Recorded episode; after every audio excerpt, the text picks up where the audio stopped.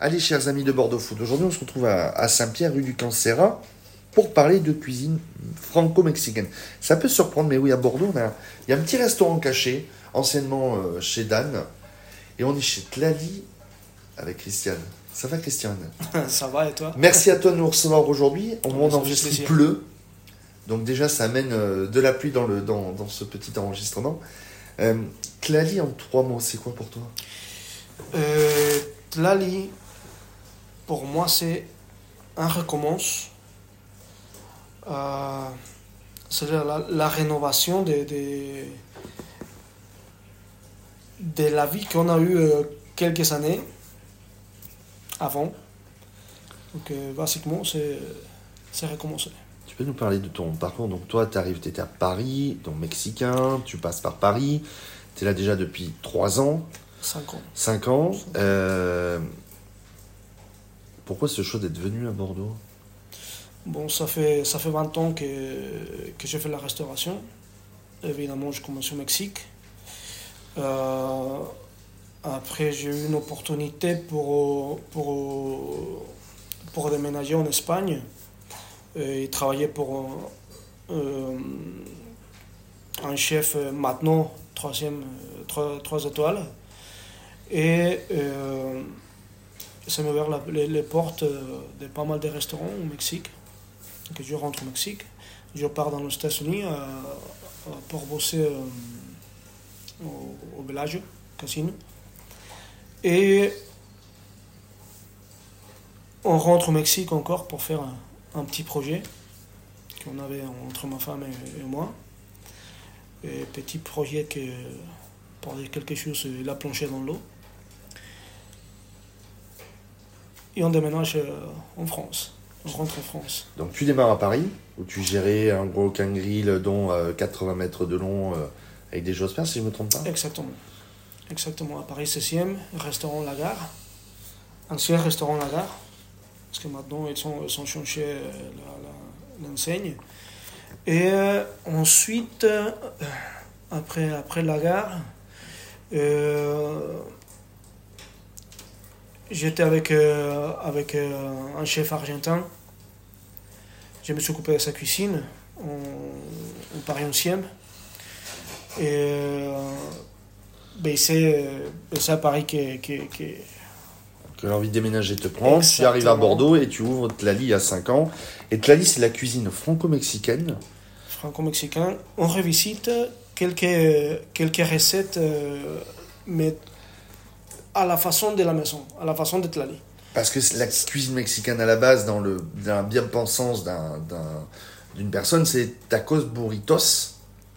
Nachos. Nachos. Mais toi, tu, tu changes l'idée que la cuisine mexicaine a un sens plus large. Exactement, on sort de, de, de, de l'ordinaire, de ce cliché que, que, tout le monde euh, a sur la tête. Et ben, on fait, on fait la, la, la la cuisine de la maison, mais fonctionner avec euh, tout le produit français et toutes les, technicités de la, de la haute cuisine euh, française. C'est aussi des recettes de famille que tu as amenées euh, dans ta, dans, dans, ta carte. Trois entrées, trois plats, trois desserts, ou du tacos. Donc c'est vraiment. on peut penser que c'est aussi l'esprit famille qui est dans ta carte. En, certains plats, si. Surtout pour, pour, parler des de la carte d'hiver qui, rentre la, semaine prochaine, on a euh, en dessert une, salade de pommes, que c'est très traditionnel euh, au Mexique euh, pendant la saison d'hiver, surtout à Noël. Donc nous, on la revisite à, notre façon. Une petite sphère bien garnie de, de, d'une compotée de pommes, de noix, d'ananas, la cidre et un jus de ponche. Euh, Déjà, ça, tu m'as donné faim. Euh, ici, c'est 100% espagnol parce que tu es une chef espagnole, en cuisine. Euh, tu disais plus de 10 ans que vous connaissez et elle était directrice d'une école de cuisine à Mexico. Exactement. Exactement. C'était la, la, directrice de la carrière de gastronomie dans une, grande université de la ville. Et ben, elle est un, comment ça se dit, Guinness Holder. Là, son, record euh, Guinness de, faire euh, les plus grands mazapan euh, en tout Mexique. euh, euh, connaît énormément de la, de la culture. Du coup, elle fait des apportations très très très intéressantes.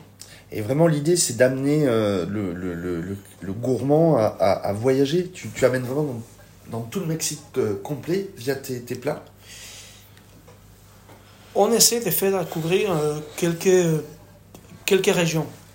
Parce que c'est- très régional au, au Mexique, la, la gastronomie. Pour te dire, la, la gastronomie euh, qu'on peut trouver dans, dans, dans ma ville, à Guadalajara, tu jamais la verras euh, dans la ville d'en face. Chacun a, son, chacun a ses plats, très très très typiques de, de, de sa région. Un plat typique, tiens, un plat typique de, de Guadalajara. La birria. Qu'est-ce que c'est? La birria, c'est un mijoté de, de, de, euh, aïe, aïe, aïe, de, de- de agneau, par exemple. Ça peut être de- d'agneau, ça peut être euh, euh, des chèvres. Euh, mais on fait mijoter ça, ben, ben, chaque, chaque famille a sa, sa recette. Nous, dans la carte actuelle, on a, on a le calamar farci avec la crème de pommes de terre et la birria de champignons pour donner une touche euh, Française.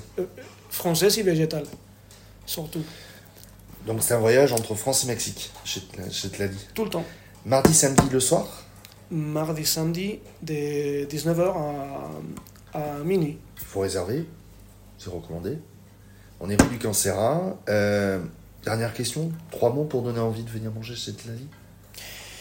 Fraîcheur, tout fait maison, avec beaucoup d'amour. On te retrouve sur bordefoot.fr, Christiane. Merci. Merci à toi d'avoir accordé cette interview. Merci beaucoup.